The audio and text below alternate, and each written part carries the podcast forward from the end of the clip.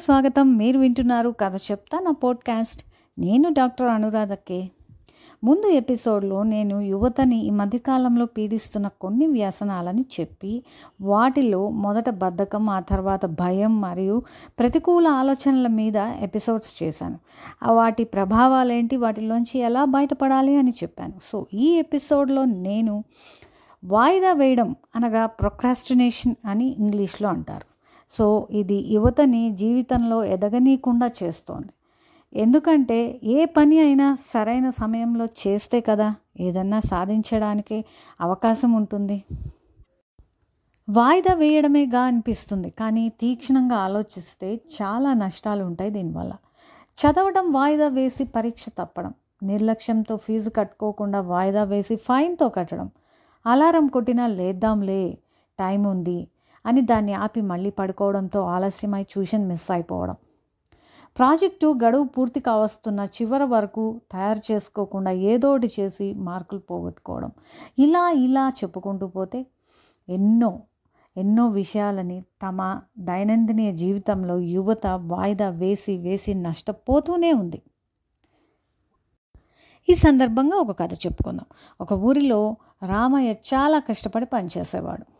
కానీ తన ముగ్గురు కొడుకులు ఏమి చేయక ఊరికే తిరుగుతూ అలా అలా రోజులు వెళ్ళపోస్తూ ఉండేవాడు.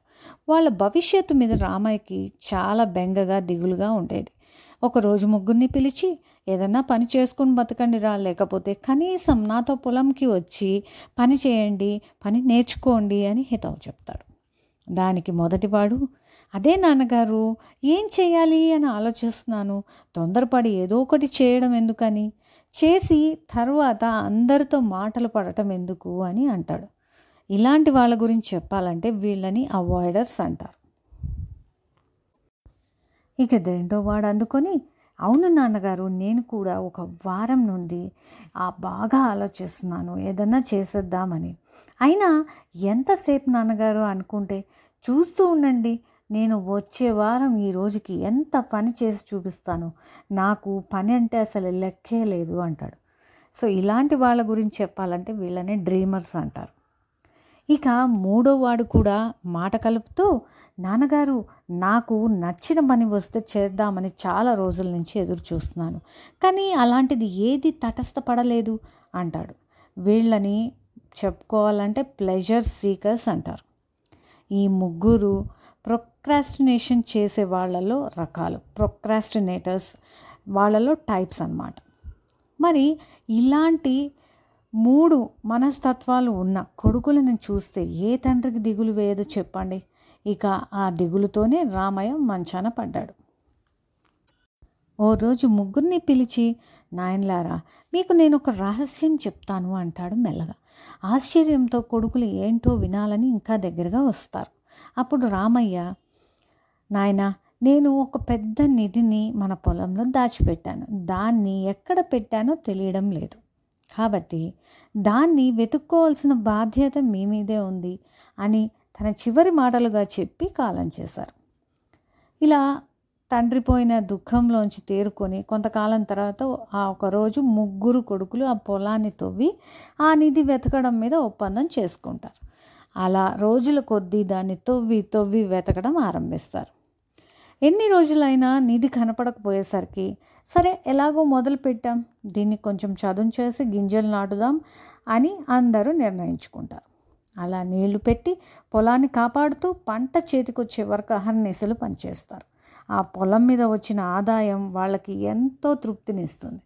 దాంతో అన్ని చెడు ఆలోచనల్ని చెడు అలవాట్లని మానేసి వాయిదా వేయడాన్ని కూడా పక్కకు తోసేసి బుద్ధిగా వ్యవసాయం చేసుకుంటూ మంచిగా బ్రతికేస్తారు. ఈ కథ మన అందరికీ తెలిసిందే.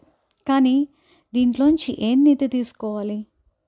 అలా అనుకుంటే ఏం చేద్దామా అని ఆలోచిస్తూ ఎప్పటికప్పుడు పనిని వాయిదా వేసుకుంటూ వెళ్ళే అవాయిడర్స్లా కాకుండా ఇదిగో చేసేద్దాం అదిగో చేసేద్దాం అని గొప్పలు చెప్తూ కలలు కంటూ ఎప్పటికప్పుడు డ్రీమ్స్ కంటూ ఉండిపోయే డ్రీమర్స్లో కాకుండా చి నాకు ఈ పని నచ్చలేదు.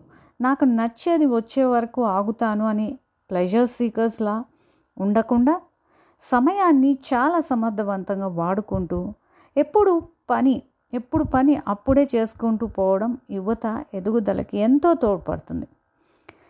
కాలం విలువ తెలిసిన వాడు అసలు ఎవరైనా సరే ఏ పనిని వాయిదా వేయరు.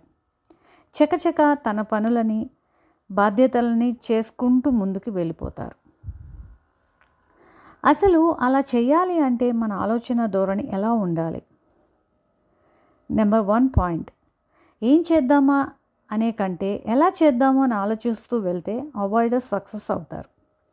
వేరే వాళ్ళు తమని ఏమీ అనకుండా ఆ పనిని ఎంత చాకిచక్యంతో చేయాలో చూసుకోవాలి వీళ్ళు.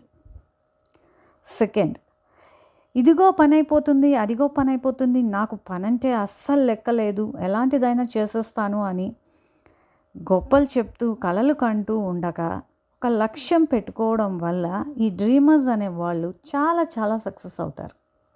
ఆ గోల్ని క్లియర్గా అనుకొని ఆచరిస్తే తప్పకుండా విజయం వీళ్ళదే. ఇక థర్డ్ వన్ నచ్చిన పని మనకి ఎప్పుడూ దొరకదు. పనిని నచ్చలేదు అనే ఆలోచన కంటే కూడా మన మైండ్ సెట్ని మార్చేసుకుని వీళ్ళకి సక్సెస్ అవ్వడానికి కారణం ఆ మైండ్ సెట్ చేంజ్ చేసుకోవడమే. వచ్చిన పని నచ్చే విధంగా చేసుకొని పోవడం లేదా అందులోంచి ప్రత్యామ్నాయంని ఎతుకుతూ సాగిపోవడమే ఈ ప్లెజర్ సీకర్స్ చేయాల్సిన పని. కాబట్టి ఇలా వాయిదా వేయడాన్నే వాయిదా వేయండి. ఈ పాయింట్ చాలా ఇంపార్టెంట్. ఒక్కసారి మళ్ళీ వినండి. ఇలా వాయిదా వేయడాన్నే మనం వాయిదా వేయాలి. సో అప్పుడు ఏమవుతుంది మనం చేయాలనుకున్న పని టక్కున చేసేస్తాం. చురుగ్గా ముందుకు సాగిపోతాం. కాబట్టి ఇక్కడ పోస్ట్పోన్మెంట్ అనేది ఉండదు. కాబట్టి అలా వాయిదా వేయకుండా ఏ పని ఆ పనిని అప్పటికప్పుడు చాకిచక్యంగా చురుగ్గా చేసుకుంటూ ముందుకు సాగిపోండి. ఇక మళ్ళా మంచి టాపిక్తో మీ ముందుకు వస్తాను till then signing off ARK